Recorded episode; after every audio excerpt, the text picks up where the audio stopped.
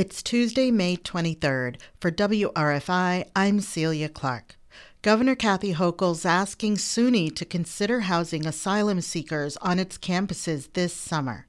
The Albany Times Union reports all sixty-four SUNY schools are being asked to evaluate their dorms to help accommodate migrants coming from New York City. Hochul says she's only asking the colleges to house migrants until students return in the fall. Several upstate counties have issued states of emergency to prevent migrants from coming into their communities. These include Cortland, Broome, and Tioga. Schuyler County let its emergency order expire over the weekend. Tompkins County is willing to accept migrants sent from New York City.